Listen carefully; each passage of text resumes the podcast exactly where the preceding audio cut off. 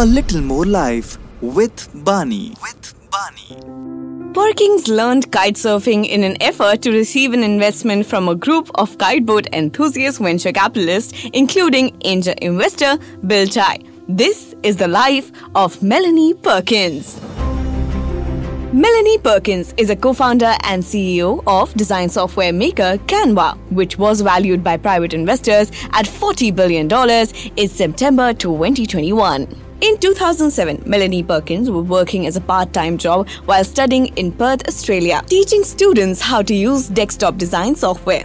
The software was expensive, complex, and required a whole semester worth of instruction to learn how to use. Prompting Perkins to ask, is there a way this could be simpler and less expensive? Perkins' original goal to create an affordable, simple online design tool was originally turned down by over a hundred investors. It wasn't until three years into her pitching process that Canva received the first investment.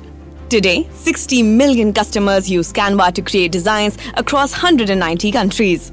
Melanie credits their investment shift to her pitching strategy. She began leading with the relatable problem Canva aims to solve. Canva software enables creation of attractive visuals for menus, resumes, Instagram graphics from personal to professional use. By having an idea and sticking with it, that is how Melanie Perkins lives a little more life. A little more life with Bani. With Bani.